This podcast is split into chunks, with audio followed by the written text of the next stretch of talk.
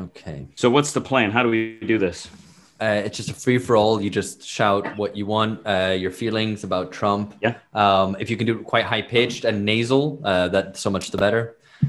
I have been Um, practicing for a role on NBC. So. If you could, if you could call people uh, champ or kiddo, that would be that would be very good. Um, Although I, I have to say, it, the, the, Trump has done one thing that really did make me like him, which is, did you see that story about how he has this red button? Yes, that's that amazing. He, when someone comes and meets it, that was that was fantastic. No, tell was us. very Actually, let's start with that. Tell us. Okay. So t- Trump apparently has this red button on his desk in the White House. And when someone new comes in, he says something like, Whatever I do, don't let me press that button. And he doesn't explain why. He just says, just make sure I don't touch it, and then he'll move it to some desk. And then while he's talking to person, almost like unconsciously, you know, make it seem like it's unconscious, he draws it towards him, and then appears to be surprised that it's near him and pushes it away again and in order to make the person nervous and then all of a sudden seemingly spontaneously he presses the button and expresses great alarm and then the person doesn't know what's happening and then like a minute later someone enters carrying a diet coke on a silver tray which is magnificent because it is a perfect representation of the abuse of power Trump is prone to versus the image everyone has of it Yeah. Yeah, that's what I mean? right. Like- yeah. everybody thinks he's going to press the red button. All of his critics think he's going to press the red button and destroy the world. And instead, it's just a joke. It's all just a farce. It's Yeah. just a, it's just a complete joke. But also, but also, the- jokes on them. He works them up. He provokes them in the most trivial ways, and he presses their button. I mean, literally, he what he his presidency is about is pressing people's buttons. it's also the, the um, you know, there is a degree of uh, sadistic, I mean, mild kind of sadism in there as well. Tormenting Absolutely. the person yeah. who's in the Oval Office with the most powerful man in the world Yeah. and um, playing up to their preconceptions. I mean, it's funny, but at Yeah. the same time, there is a kind of he, the reality TV sadism, that kind of soft sadism Totally. reality TV that he relishes so much. Yeah. It There's a- unconsciously reveals the worst thing about him, which is not actually the abuse of power, but the total banalization of the power he possesses. Like he just has nothing. In the end, he wants it just so he can kind of sadistically toy with people and draw all public attention upon him. But he doesn't actually have a political project. He doesn't have a project that he's ready to blow up the world for the way the neocons did. Are you ready to blow up the world for your political project, Alex? Yeah, no, you know, uh, life is the natural setting of consciousness, as Hegel says. So I don't want to blow up the world. Mm, I'm not happy with that answer. Yeah, didn't think you would be.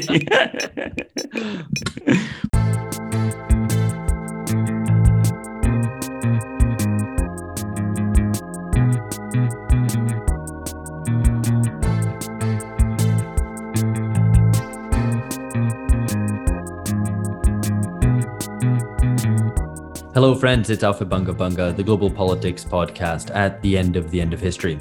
We're recording this on Monday, the 19th of October. This is coming out to patrons early, so if you're one of the few chosen people, uh, you're hearing this on Tuesday, the 20th already. My name is Alex Hochuli in Sao Paulo, Brazil. This podcast is also Philip Cunliffe and George Hoare, who are in the UK. hey, Hey, what's up? Hello. Uh, how's it and- going? Yeah, very well, very well. Uh, rainy, rainy is how it's going. Uh, and today we're delighted to have back our pal Alex Gourevitch for this U.S. election preview. Hello, Alex. Hello. Uh, so, for, just briefly, for those who don't know him, uh, how dare you? How could you not know him? Alex is associate professor of political science at Brown University. Uh, and we're here to talk with him about the most important election ever, uh, at least since the last one. What we're not going to do here is try to be fully exhaustive. Uh, apparently, a lot of people are interested in uh, this election in a minor declining power known as the United States of America. And consequently, there's a, quite a lot of election commentary covering various angles. So, we're not going to be going into, for example, a lot of polling data or anything like that. What we want to do here is provide an overview for people both inside and outside the country on what the key critical left wing angles are to understand here. And maybe uh, at the end of all of this, uh, if you still want to go and vote, you know, fine, fair enough, go ahead and do that. Um, and we'll also, I should highlight, be doing a post election episode uh, which will be coming out in the week of the election. Which uh, there we will be taking a deeper look into the consequences of the election, any kind of realignments in process. Uh, as well, um, and maybe a retrospective on the Trump presidency, if uh, if such a thing is apposite at that moment. All right. So without further ado, uh, Alex, I would like to bring you in. Is this actually an important election? Um, everyone tries to claim that this is the most important one since. I mean, do you buy that it's an important election? And if so, I mean, how do you measure that in, in magnitude in comparison to to recent elections? How pivotal is it? I do think it's an important election. I don't think it's like a more important election than previous elections, and I've lived through enough elections to immediately be suspicious when people say this is the most important election ever. Uh, this was a big part of the election of 2008, I recall, uh, around the kind of collective liberal and left wing hysteria around W. I mean, they said it in 2004 as well, but lost. And then with Obama. And the thing we most learned about Obama once he was elected was that uh, nothing changed it was you know eight years of things basically staying the same. Normalization of the essential features of the war on terror normalization of the neoliberal economy you know increasing inequality no significant or dramatic shifts in anything on the surface. Um, it was really the trump presidency that that trump winning that was the first thing that seemed to kind of show cracks in the ice of of the political structure. And uh, there's a way in which maybe that election was more important than this one, because I think this one is just exposing and intensifying what that one did, which is not that it was a revolutionary break or some dramatic break with the past or something like that, but it exposed the kind of incredible disintegration of political authority. I mean, it's truly astonishing that uh, that Trump won and it was he. I mean, it's astonishing that he won the primaries. It's astonishing that he won the election, uh, and he won precisely because all of the old political, the dominant political structures, were held in sufficient contempt by a sufficient number of people that someone with no real roots in the Republican Party could win the Republican primary, and then could defeat the most establishment candidate ever fielded uh, uh, in in decades by either by either side. Right? I mean, Hillary was, above all, uh, I think, loathed as just the kind of last remaining or one of the remaining representatives of, of uh, status quo politics. And so it exposed things that I think had been happening precisely because nothing really fundamentally changed for a lot of people or got fundamentally worse under Obama.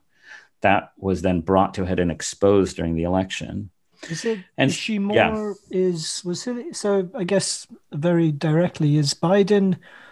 I mean, is Biden really less of an establishment candidate, and is perhaps the? Um, I mean, I know you know. Obviously, Biden is more. Um, you know, according to the polls, he's more liked than she is.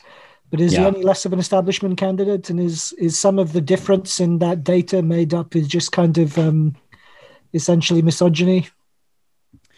I, I, am sure there was um, some misogyny, but the difference between 2016 and now is that Trump was new.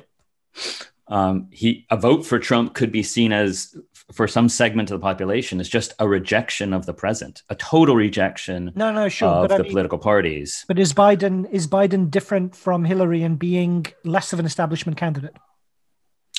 Um, no, he's he he is another establishment candidate.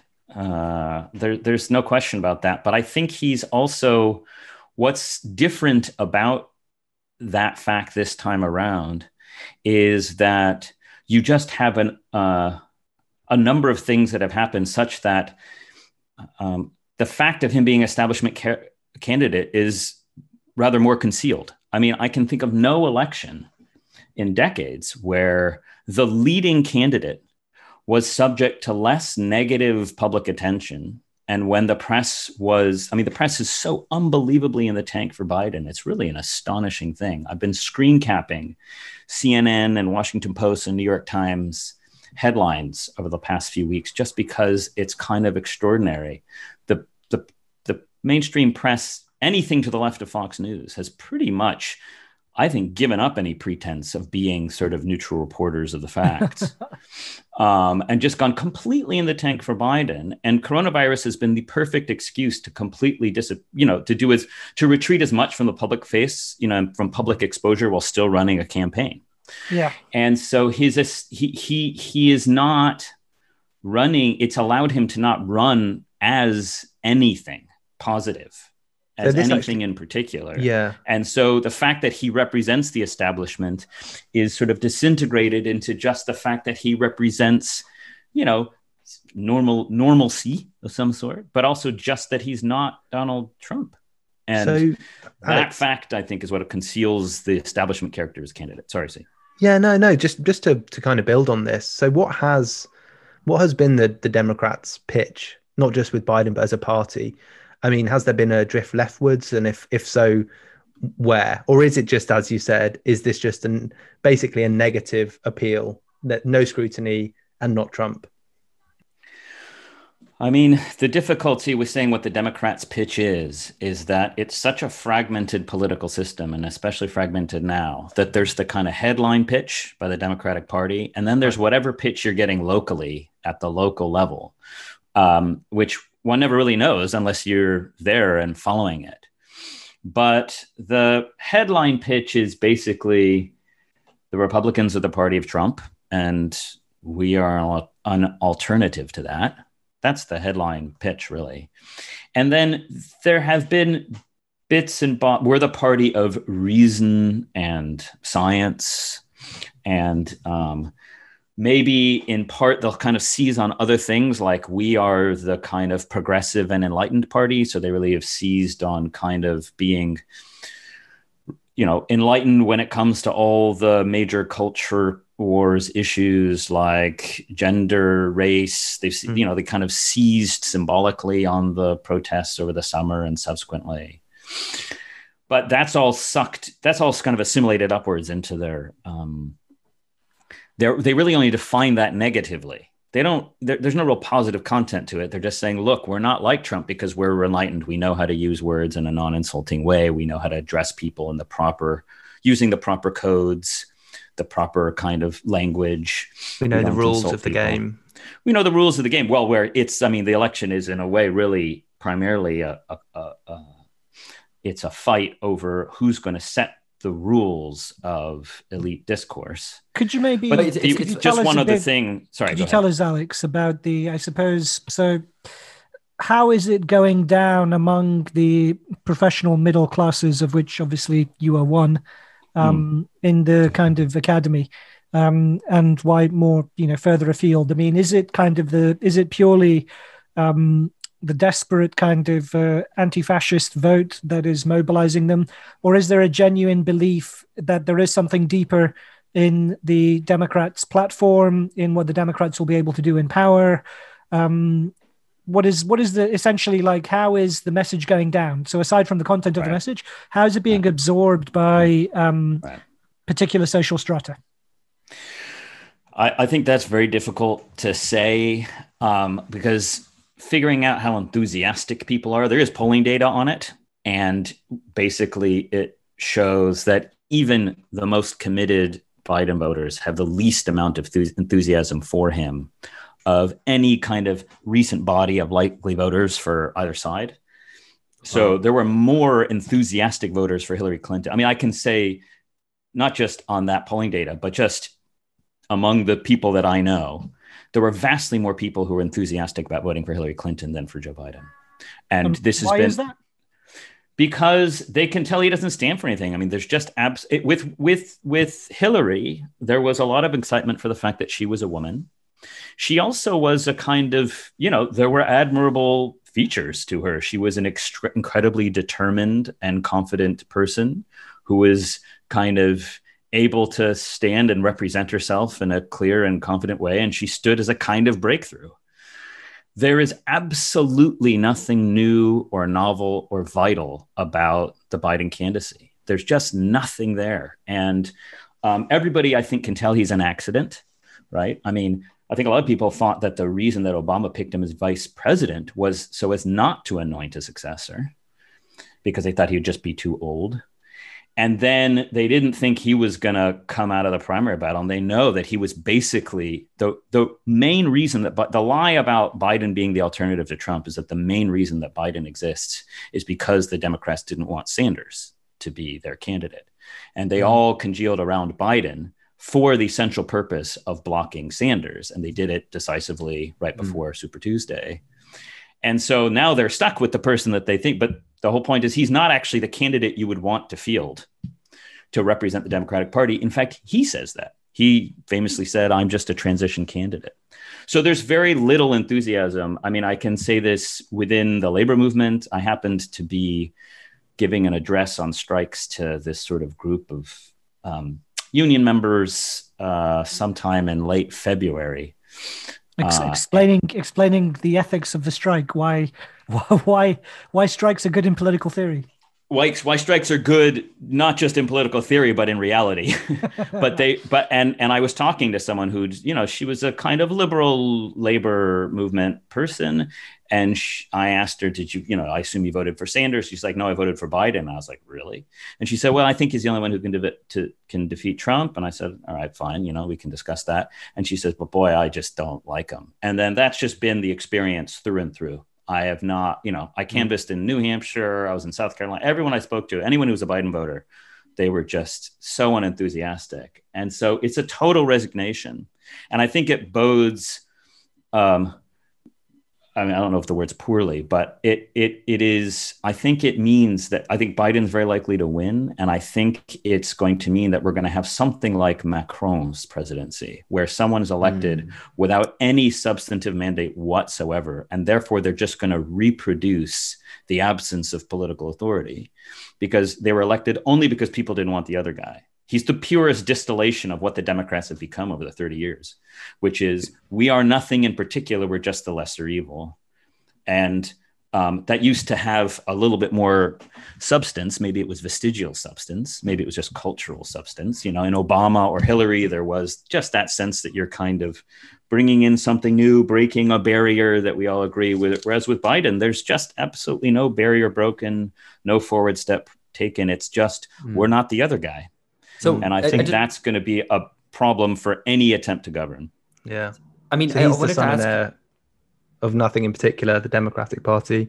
But um, yeah, Alex, sorry, you had a you had a question. No, I mean, I just wanted to ask about because I mean, you mentioned obviously the U.S. system being fragmented. You know, I guess it's also hollowed out. Um, I mean, I guess U.S. political parties have always been more hollow than kind of their European equivalents. But I mean, does Biden, or for that matter, you know, Hillary Clinton, as the as we were making the comparison just now, have any kind of social base in any describable sense? I mean, um, well, yeah, the labor. Just, I mean, just, the just, just to just to jump onto that question as well, because I was going to ask something quite similar. There must be a certain sort of there must be some social group who have some high level of support or at least some enthusiasm for Biden, surely, um, or maybe there maybe there isn't. I mean, his basis is surely the professional classes. It's definitely the professional class. Um, you know, that's where he's that in the sense that he's going to get a lot of votes from many different groups of people because the Democratic Party is a catch-all party that is basically kind of U-shaped. It includes the super rich, you know, the kind of progressive and enlightened financiers and tech millionaires and billionaires way on one end of the spectrum and then it goes down kind of to the professional classes then over to the the kind of racially diverse and complex working class who vote for him vote for the Democrats and will vote for Biden, but not on the basis of being a working class constituency. You know, it's sort of a rainbow coalition kind of, um, I, you know, many different identities included as identities rather than as some kind of working yeah. class party. And, and, so, and many not voting. So they'll vote for him. Well. Yeah. And Sorry? many not many abstaining from voting altogether, I suppose. Um, I don't know what. Yeah, although I should I should say actually one thing about this, which is which is important and really hasn't been discussed, which is that actually it looks like Trump retains his slightly higher approval ratings among African Americans and Latinos relative to previous Republicans, but it looks like he's doing worse in states he won because whites, in particular, some of these uneducated white people who voted for him last time, have shifted over to Biden. So although everybody wanted to take Trump as the sign that white supremacy had kind of returned to America and was vital and strong and resurgent, the irony is Biden, for his part, has actually added a bunch of kind of nationalist, um, you know, rhetoric and stuff on China and trade deals when especially when he's stumping in the Midwest and he's pulled back some white voters. So if he wins and Richard I mean, Spencer. Yeah, I mean it's all this is so this is what's so weird is that statements that Biden makes are there are many statements Biden has made about China trade, America production, tariffs over the past six months that had Trump said them, people would have been just wildly up in arms about how crazy nationalist and fascist it was. Biden does it, and it may be the reason that he's pulled some white votes back, at least according to recent polls, and he's clearly improved his standing by about four percentage points in various places. And uh, and it's mainly with white people, white voters, um, and uh, and people say this is a good thing you know? So, so it's so it's the, that's the change in his social base is actually that yeah. So if the democrats are if it is kind of as um as vacuous as you say what is the republicans pitch yeah this is a good good question right because if last time it was drain the swamp this time you know surely the voters can say you know what have you been doing for four years how come the swamp still needs to be drained well, the Republicans don't know what their pitch is because the problem is Trump has transformed the Republican Party. I mean, there's a sense in which he hasn't changed anything about the Republican Party.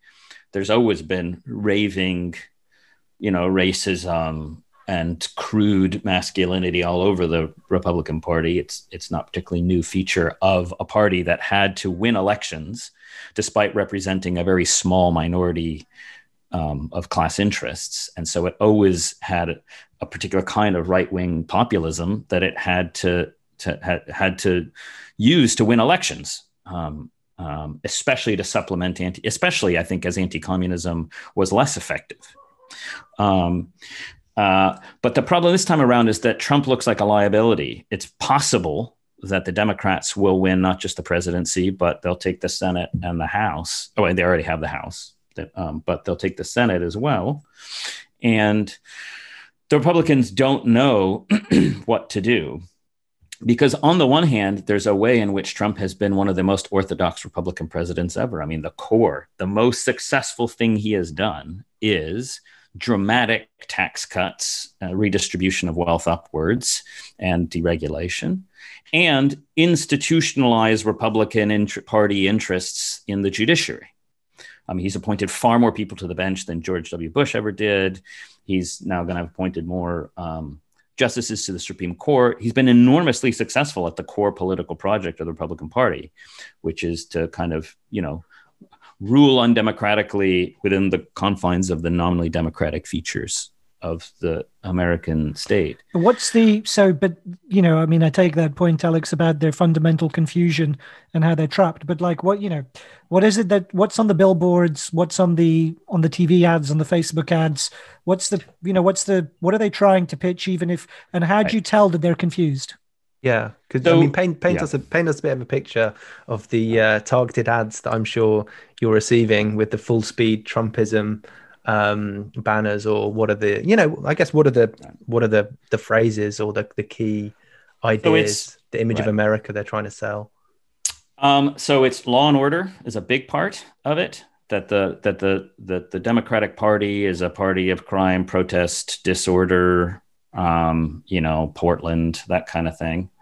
Um, another thing is that they're the party that will lead the recovery um, and more of that want to get things done. Actually, I mean, I think that Pelosi's management of the bailout has been. Um, uh, it's hard to know how that will register, but they've seized on it recently to kind of try to claim the ground on the economy because remarkably, Trump still polls better than Biden on the economy and on the handling of the economy, which is truly extraordinary. And I think really is a testament above all to the total ideological um, desiccation of the Democratic Party. I mean, the thought that some a party led by Trump that um, engaged in such massive tax cuts and then engaged in just an extraordinarily lopsided bailout, um, which um, you know led to massive increase in wealth for the top tiers of the economy and in you know real tightening of the screws to most of the working class. Well, you're saying the Trump bucks didn't work. Oh my God! I mean, it's it's it's really extraordinary that that that the Democrats have struggled at all to articulate what's so screwed up about the Republican Party, and I think that really owes itself to just how deeply sort of Clinton, the, the new Democrats and Clinton era neoliberalism really, um, how much it just eroded away and ate away at not just the, the kind of ideological content of even a, of a kind of, I don't know, welfare state New Deal liberalism, but also the politics behind it. You know, the fact that you need mass collective action to win these these these concessions. They just don't know how to talk about it. The best Biden's been able to do is talk about a K-shaped recovery, which you know what the fuck is that? Right. I mean, it, it I mean, right. everybody knows what it means. If, if you've already been paying attention and know yeah. the graphs it's a reference to, then you know what it means, but it's, it's a to- it's it's totally inarticulate. So the the the Republicans yeah, it's not a, it's not a ketamine shaped republic uh, recovery. Yeah, right. I mean, totally be this? you know you just put you. That would be a ketamine hole. It's an umlaut shaped. It's an Enya shaped. You know, it's a accent aigu shape. Like what the you know what is? You might as well just speak another language. So the so the Republicans are able to basically pitch law and order, the economy. Shockingly enough, you know, given the kind of recovery from the initial COVID recession. Um, and that they have been enormously successful at doing what they said they were going to do. I mean, they did do tax cuts and court appointments, and um, uh, and the you know the culture wars. So hmm. um, I mean, these things get folded into each other. But if you put economy plus um, the law and order and the protests plus culture wars, you know, they're teaching Marxism and to hate America in our schools. Um, you know, it's kind of true. uh, for one thing, that aspect is kind of true. Well, they're not teaching the, Marxism, though, are they? Not Marxism, but they are teaching to hate America. You know, so that so that's that's that kind of self-loathing like nobody really wants to vote for the party of self-loathing um, and um, what's more self-loathing than not even being sure that you should be campaigning in public at all you know? So so um, there's enough there that there's no reason why they couldn't win. Um, uh, and so, so uh, I mean that's their pitch yeah. So just here's the thing, Alex. I mean, for me, it's uh, it's kind of seems uh, something which is contradictory. On the one hand, you have the Republicans who seem uh, whose messaging is more forthright. It's probably clearer and, and kind of easier to yeah. grasp what they're about. The Democrats yeah. always seem befuddled, uh, seem to try to triangulate their way out of everything. Uh, you don't know what they mm-hmm. stand for. I think anybody could kind of grasp this, even if you're not in the United States. I think everybody could kind of grasp this. Um, and you know, the Democrats are known for being weak for trying to uh, compromise where there's none to be found, whereas the Republicans just ram through what they want. Uh, it seems like the Republicans know how to do politics and the Democrats basically don't. At the same hmm. time, actually, it seems like the Democrats are far more coherent party. Not that they're especially coherent, but it seems more coherent than the Republicans.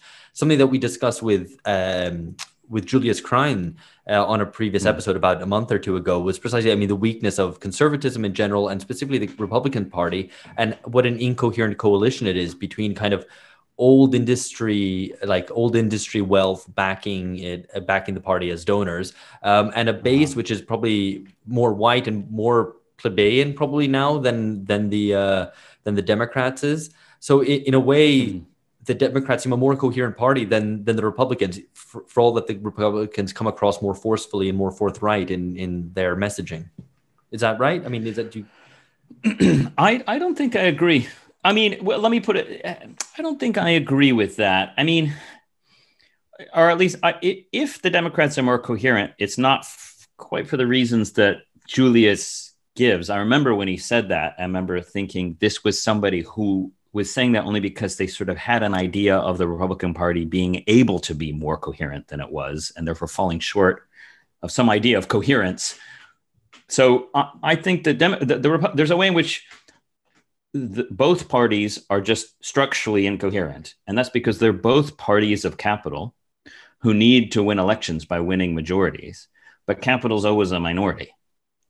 So, and that's just always been true of them. I mean, that's been true since the end of the Civil War um, and the when you know just the standard contradictions of democratic politics in a capitalist society emerged And there's ways in which they've been much more coherent in the past because unified by some clearer and more substantive kind of ideology that could establish, you know, competing conceptions of, you know, collective interest. But but the what's what's always given the, what gave the Republican Party its coherence fundamentally was its anti-communism in the 20th century. And that's what's missing.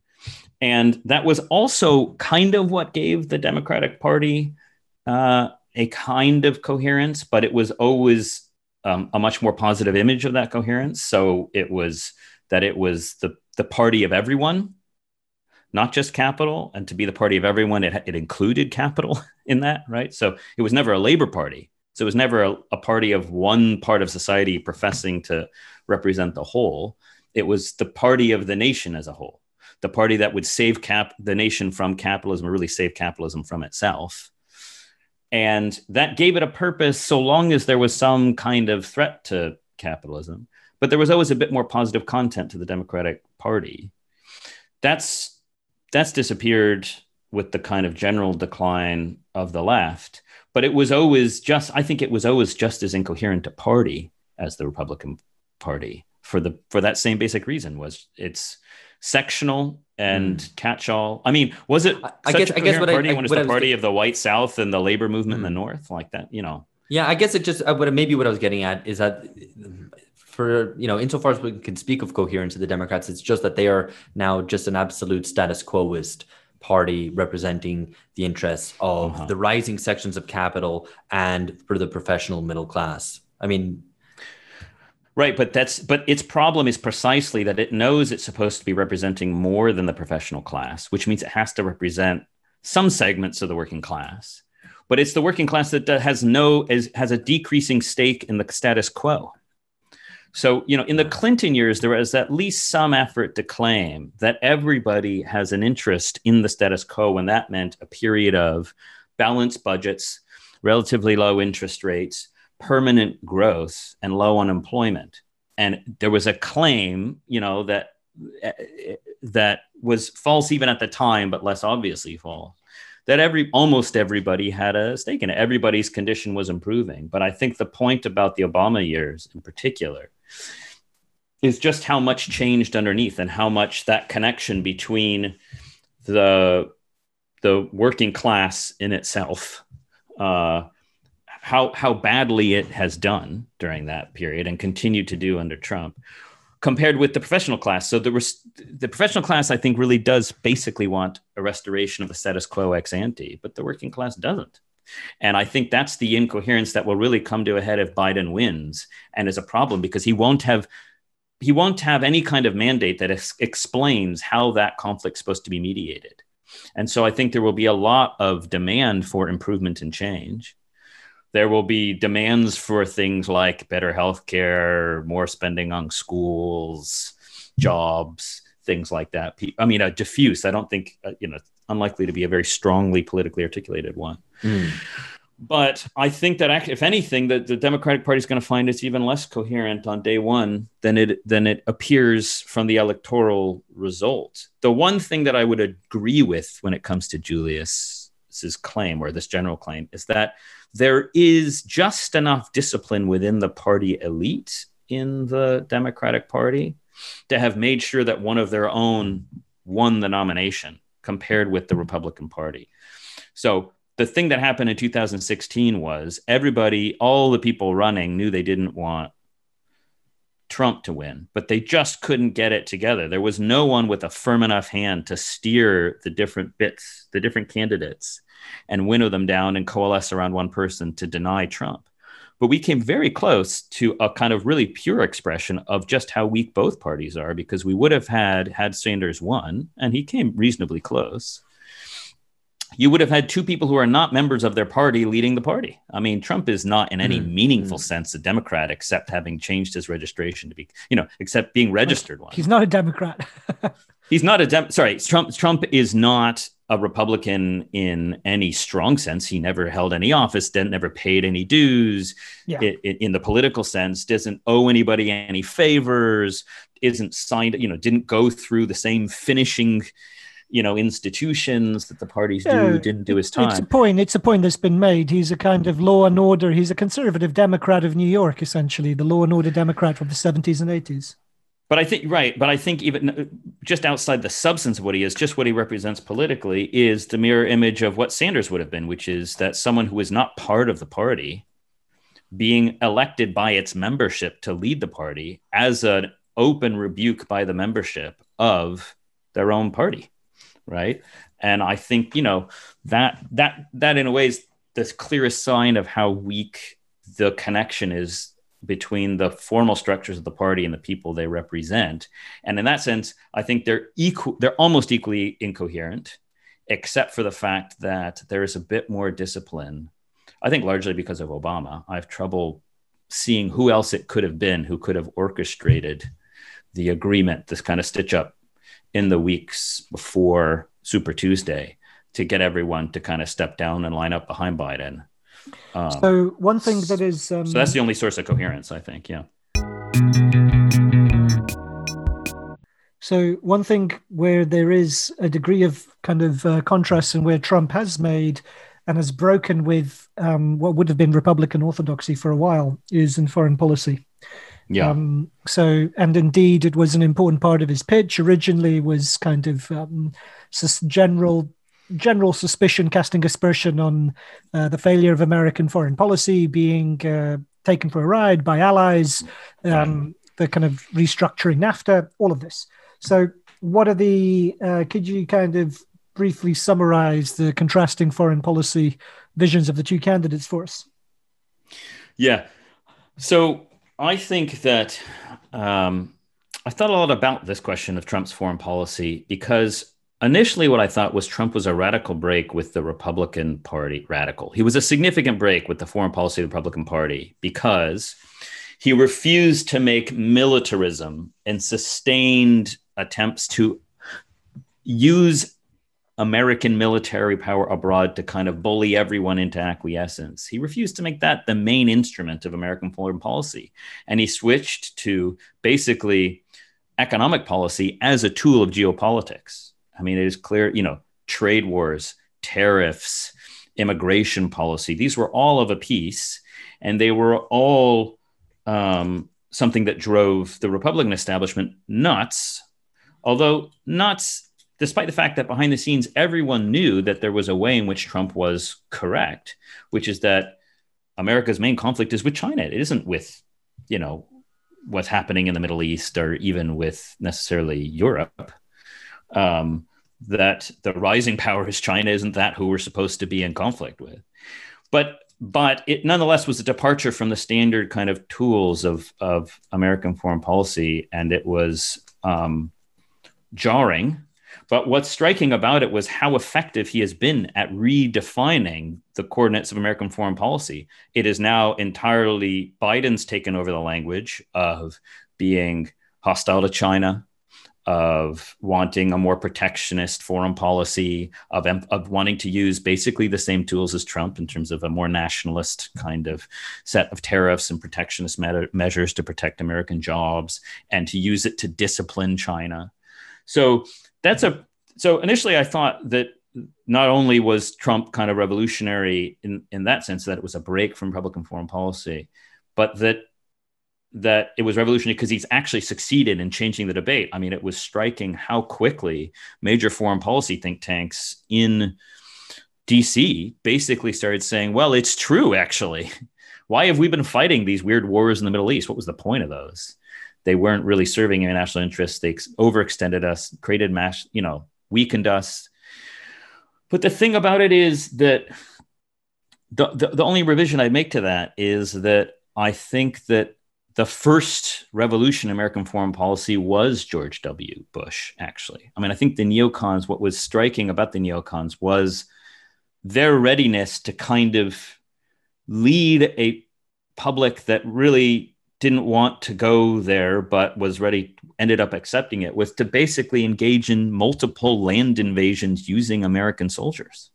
I mean that was a that was a pretty big break from american foreign policy post vietnam You know, the post Vietnam American foreign policy was to try and reestablish American moral authority, but not by actually engaging in the kind of risky commitment of American soldiers and, you know, massive land invasions that then involved us in managing and trying to reconstitute whole state structures.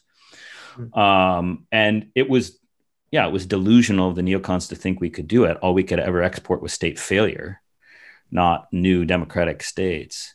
But that was already a kind of rupture with the past, um, and right. with the kind of and, and Obama's role. The reason he gets that ridiculous Nobel Prize was to somehow try to pretend like none of it had happened and return return to the new normal and do things like you know the much more strategic humanitarian interventions. But um, I think the thing is that sort of um, post Cold War American foreign policy has basically lurched and been unsure what it's supposed to be about anyway, since there hasn't been a structuring ideological conflict. And so I think that's why Trump had a kind of freer hand. He could tap major national, dis, you know, domestic discontent with the wars and could advertise himself as the peace candidate. I mean, it's shocking, but he can run to the left of Biden on the war and yeah. on military intervention, um, so, uh, which is a truly astonishing thing to consider, uh, yeah. especially after W, right? Especially yeah. after the whole Republican Party was the party of major land invasions in the Middle East and, and Central yeah. Asia.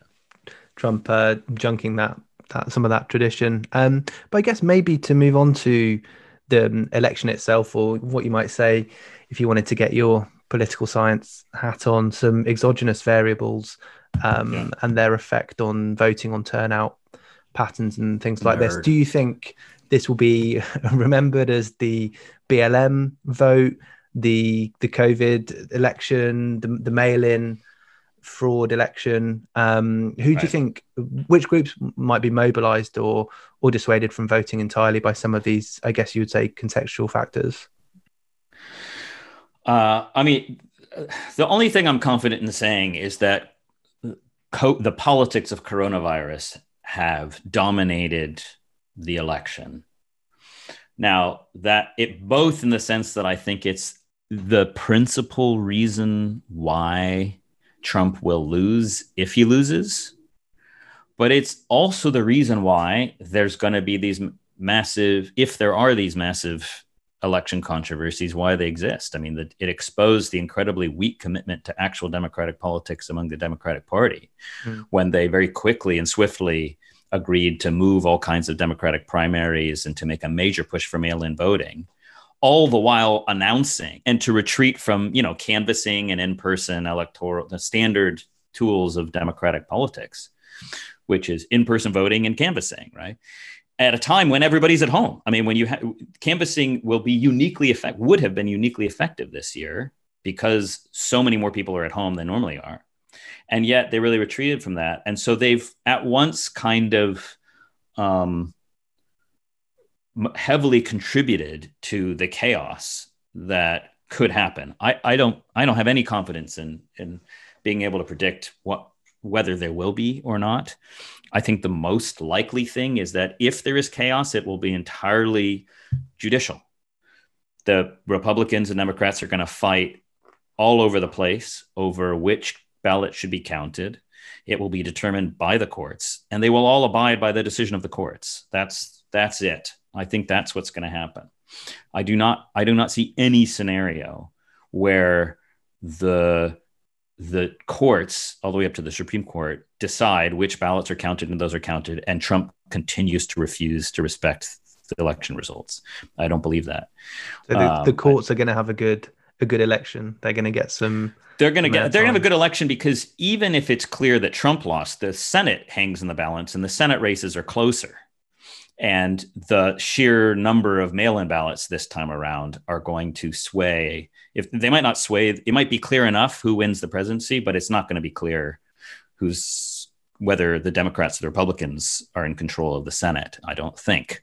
Right. or, or at least it's much more likely that there's going to at least have to be judicial determination of which ballots are counted and therefore who wins the senate races.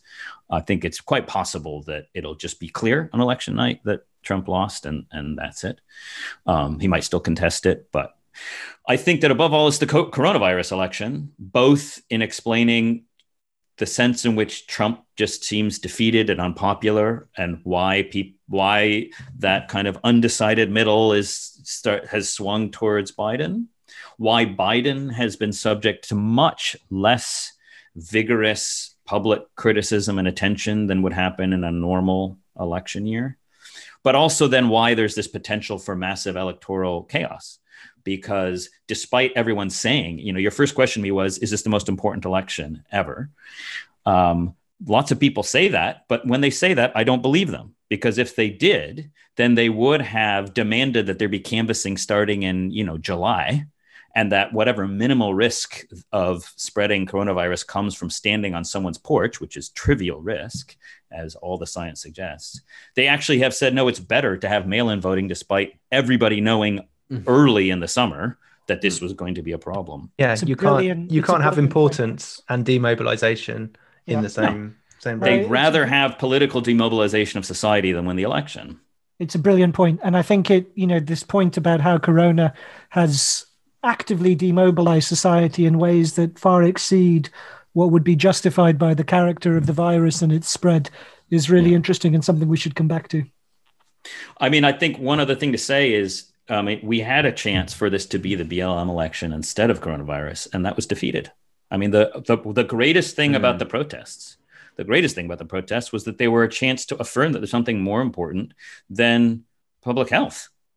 Uh, you know, people are saying, no, we're going to go. At the time, it was generally consensus view, at least among all the people doing the protesting, that there was a decent chance that lots of people getting together would increase spread but that it was more important to protest racial injustice, which opened up the possibility of saying there's a number of things that are more important. And we've got to recognize that maybe security isn't the primary, all encompassing absolute principle.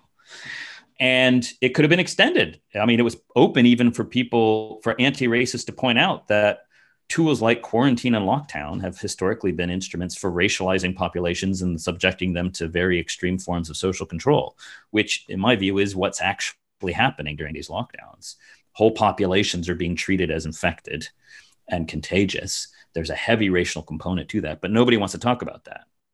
Uh, but it was available at that moment to start going that direction. But it eventually there was the kind of beginning of the second wave at the end of the summer that shut things down or really pushed them to the side.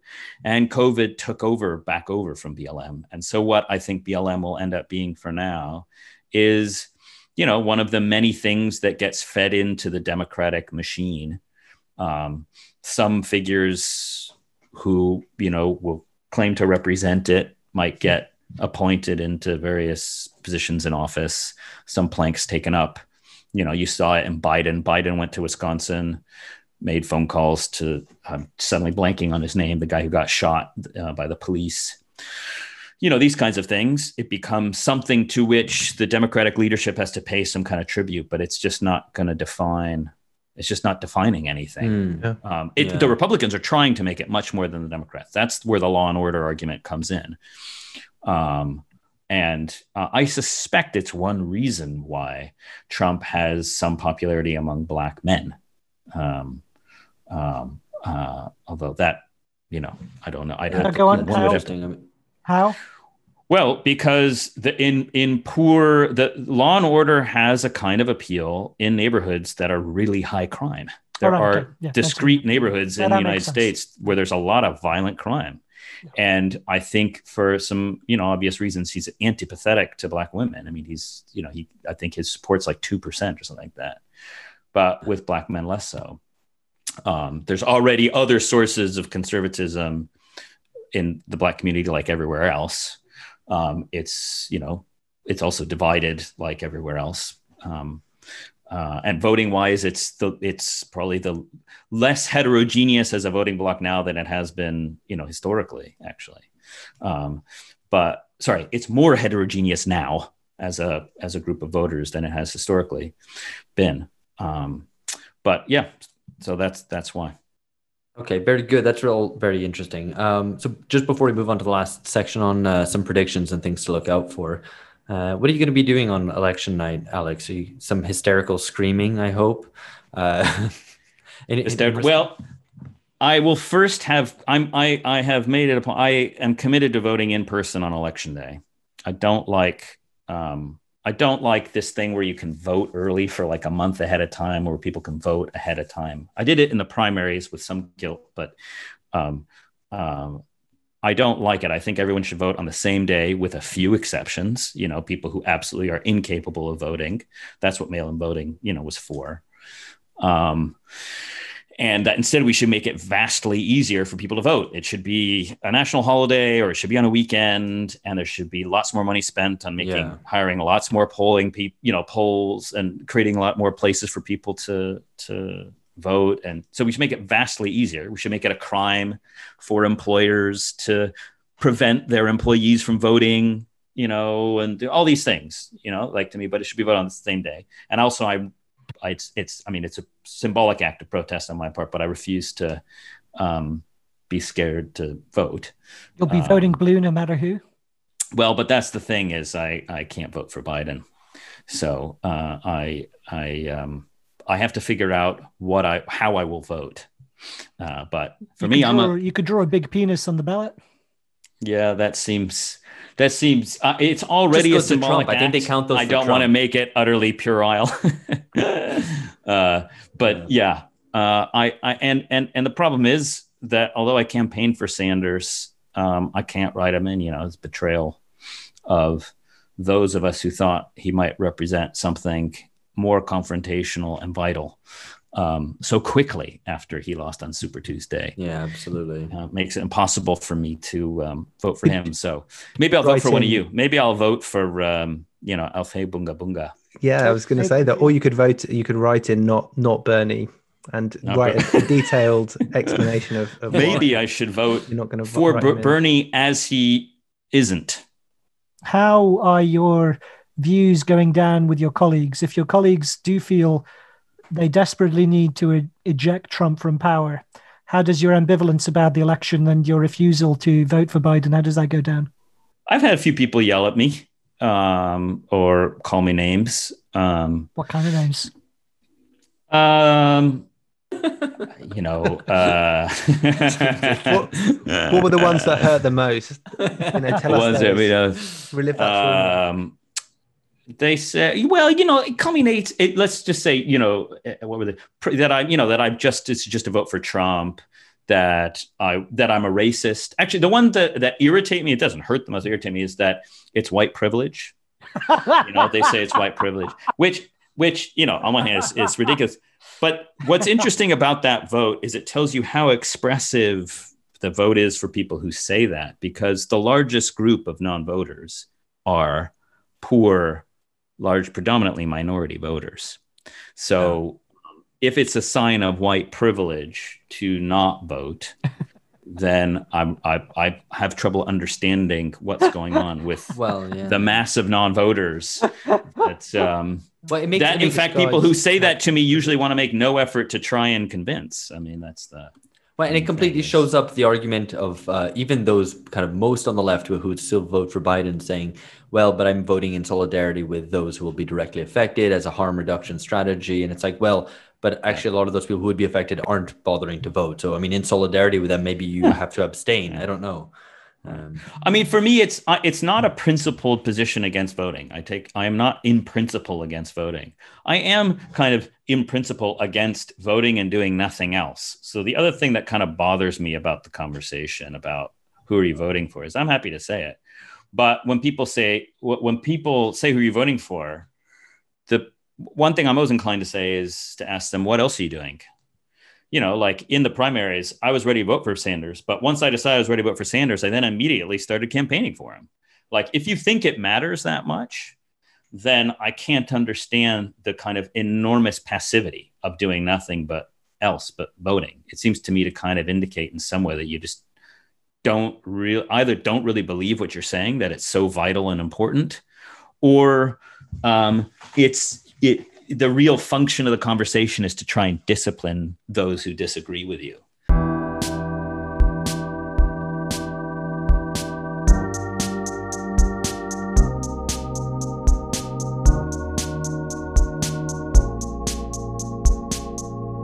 Uh, let's move on to some predictions. Um, mm-hmm. First of all, maybe things to, anything to look out for, any races in particular, uh, other than the presidential uh, uh, race that we should look out for, something that might be indicative of overall trends. So here's a trend that I've been following that I think is extreme, is potentially very indicative, and so far I haven't seen much many people paying attention to it. And if you don't live in the U.S., it's not going to leap out to you because we you know, for the listeners who don't follow American politics closely, we have this ridiculous thing called the Electoral College, which means that the president, as people I'm sure know, can lose the popular vote but win the presidency. Um, because you only need 200, you get Electoral College votes per state that you win, and you get a certain amount of votes for each state. The more populous states give you more Electoral College votes.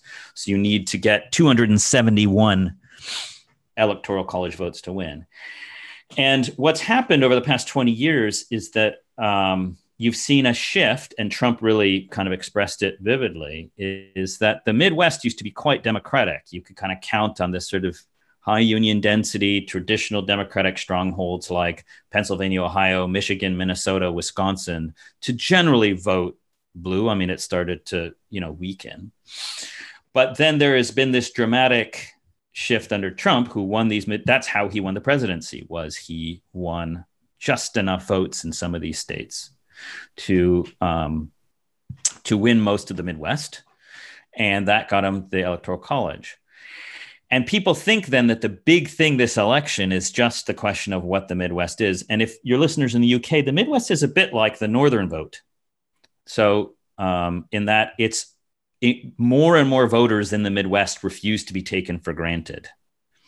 Um, and I think that if Biden wins in part by winning the Midwest, it will be in part because basically many of these predominantly white voters lent their vote to Trump, much as the um, voters who voted for the Tories lent their vote to the Tories basically for the sake of getting Brexit done, but that it wasn't some enduring commitment. And I think that may be part of what's happening in the in the Midwest is just a reconsideration. But the deeper thing is, one needs to look at what's happened to the South. Um, so for the first time ever, Biden is within a Democratic candidate is within spitting distance in Texas and Georgia. Um, might very well it, today there was an article about how Trump campaign may be giving up on North Carolina and it's very you know biden's all but assured a victory in virginia. And the, so there's been there is a realignment happening underneath the surface in american politics in which the distinctiveness of the south is weakening. And um, if it turns out that a democrat can win texas then they don't need the midwest they can lose all of the Midwest and win Texas and continue to hold the presidency from here on out. And that will at once intensify some of the problems with the most undemocratic features of the American Constitution, namely the Electoral College. But will also give the Democrats a reason not to ever have to face it, right? Whereas if Trump wins this presidency, it'll be the third time in 20 years that the Democrats have won the popular vote because they're assured of winning the popular vote but will have lost the presidency. And so, if that does happen, I think Democrats are much more like, likely to mount explicit campaigns to really transform the Constitution. There's already the question about packing the Supreme Court, but the other is the Constitution. But underneath it is a you know a realignment of American politics, um, in which the distinctiveness of the South as a stronghold for sort of conservative Republican pol- politics is weakened. And so I will be looking at the election results quite carefully at Senate races, like the North Carolina Senate race, the how well the Democrat, how well Biden does in Texas and in Georgia, um, and compare it to results in the Midwest, both the senators, like there's a Senate race in Michigan, but also how well Biden does in Michigan. And if the margins aren't very close, I think it's a sign that over the next five ten years, there really will be some deep, deeper shifts in where the source, the social sources and social bases of the Democratic Party are. And it could either lead to the Democratic Party becoming even more passive about its own constituency and its own the constitutional structures that it operates in. If they just think, well, look, now we've got this in the bag because we can win Texas and we can win electoral college and don't need to do anything with respect to the um, Constitution, or whether they now realize that, or, or whether they are kind of forced by circumstance to start challenging certain structures in the Constitution. So I'm looking for demographic changes in voting patterns that could su- suggest real shifts, as well as how they filter up into results to see if it forces Democrats to challenge things more explicitly, like the Electoral College, or whether it'll make them even more passive. Um, and of course, I hope the latter isn't the case. Um, yeah. But it's quite likely that that it that it happens. Um, the only other thing, really, I think the most interesting question is what will happen with the Supreme Court if Biden wins and they have the Senate. Are they really going to be willing to challenge the authority of the Supreme Court? Are they going to be forced to um, be a more small d Democratic Party than they are normally inclined to be? and impose their will as a party on this incredibly undemocratic part of the American Constitution and start, excuse me, trying to create new justices and offices to fill.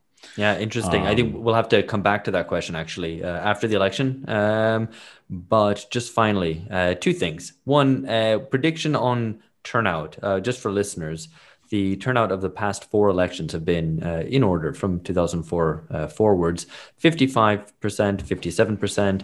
55% and 55% and a bit.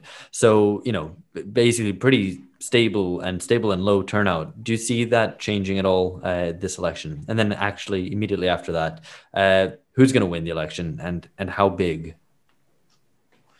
I do not predict dramatic changes in turnout um, in part because uh, COVID's made it so weird that I suspect people in states where it's clear that it's who's going to win that state are going to be even more inclined not to take the risk of going to the polls. So you could see actually significant declines in turnout yeah. where it's a given what the result is. Whereas in all the toss up states, you might see a surge in turnout because there's a lot of people who want to get rid of Trump and meanwhile a lot of activated voters. There's actually been an increase in the registration of non uh, of whites without a college education this time, and nobody quite knows what it means because it appears like it's perhaps a function of the Trump campaign. One people people one thing people forget about 2016 is that underneath Trump is actually was actually a rather more competent get out the vote operation and they've been canvassing in person and trying to get people to register for weeks unlike the democratic party or in much more coherent way than democratic party in a way so there's been this increase but nobody knows if these new registrants are really trump voters who are who are getting ready to vote and turn out at higher numbers or if it's these sort of independent you know whites who maybe went obama trump going to Biden now. Nobody knows, so it's it's unclear, but it does suggest there might be more turnout in some of these swing states. So I I I suspect there won't be a dramatic one. We also won't know for a while because it depends on how many mail-in ballots get counted, and we know that mail-in ballots get disqualified at far higher rates than normal in-person voting. So what even counts as turnout will be will be hard to say. Yeah. And then um, I I do think that Biden will win the presidency. I do think that Biden's going to win. Um, I'm not. I'm not uh, so sure about bad this. News for George, because George is got, George, George, George has money on Trump. Trump. He's actually backing yeah. Trump. He's he's invested huge amounts in the Trump yeah. campaign, quite directly. Political but, capital George, and money capital. but George, no, to make money on that investment, you simply need the odds of Trump. I don't know at what odds you put your money in, but just cash out well, the odds increase. I think over. I think now is probably a low point, but who who knows? I think the odds of Trump will probably go Trump winning. Yeah, so up. I should have. I put it. I, I, put the money weeks, on yeah. at, at the wrong time. This was like the end of last year, and um, that's when it looked. You know, it looked pretty pretty in the balance and now it's before coronavirus yeah now the, the odds wow you're really you, were, you were long trump you were a long trump for quite yeah well yeah you might so want to save yourself eh, eh, yeah I, or double down. My... Now's the time to buy Trump. Actually, looking at the way the polls are. Exactly. So exactly. now, double so, down. Money after double bad. down, George. no, but I, I think I think it's going to be closer than people than people think. I think the the polls, as sure. we all know, are not a reflection of reality, but an attempt to to create it. Artifacts, not facts. And you know, I mean, mm-hmm. it does seem from the. I agree the the lamestream media that Biden's going to win, but I think um, I'm not cashing out just yet. Phil, I'm sticking in till till the uh, uh, results announced. Phil, yeah, I'm torn. I suppose, I suppose I've uh, I've um, collapsed uh, to uh, obey the orders of the lamestream media and assume that Biden will win as per the polls. As such, you know, the distance now is so great that even if they end up being closer on the night, it's still kind of a a significant, you know, it's still kind of a strong enough victory for Biden to pull through. And the Senate races as well, you know, I've been keeping a lazy eye on them, and it looks like the Democrats might win the Senate. So. Um, I suppose my prediction would be this that um, if it's on the model of the Tories here in the UK, that the yeah. Democrats pull home a remarkable kind of majority in the Senate and a right. remarkable kind of popular mandate and right. majority in the Electoral College, they will nonetheless be unable to do anything with that political authority at the first kind of sign of trouble. Yeah. And this yeah. is essentially what happened. You know, the Tories. Yeah. Integrated over Corona, and they've collapsed into all the kind of the Remainer state, um, technocracy, all the things that they were trying to raise themselves above with a genuine democratic mandate and an appeal mm. to the working class. And it's just all crumbled in a matter of months. And I imagine something similar kind of dynamics will express themselves in the US. And I think um, I think the Macron parallel is a very good one. I mean, yeah. who knows? God, uh, imagine if there was Gilets Jaunes protest in the US. Right. Well, indeed. I think, yeah, I agree. I, I, agree with everything that Phil said. I imagine it will be a, a blue wave uh, with all the flotsam and jetsam that that uh, brings in. All right, that's it for now. Uh, that's our pre election show. We are back with a post election roundup looking in more depth at what this all means. Uh, that will be in the week after the election. Thanks again so much to Alex. And that's it for now. Catch you later. Bye bye. My pleasure. Alex Alex was thanking himself there, Alex. I, I was thanking that was thank thanks Alex Hochuli, but also Alex Gourevitch. Um, oh. I thought you were thanking Alex. Oh fuck. You need to re-record that or something? No, no, that was, no, no, it's a joke. It's a joke. The possibilities for comedy with two people of the same name wow. are pretty staggering. How we laughed. How we laughed. How we laughed. How we laughed.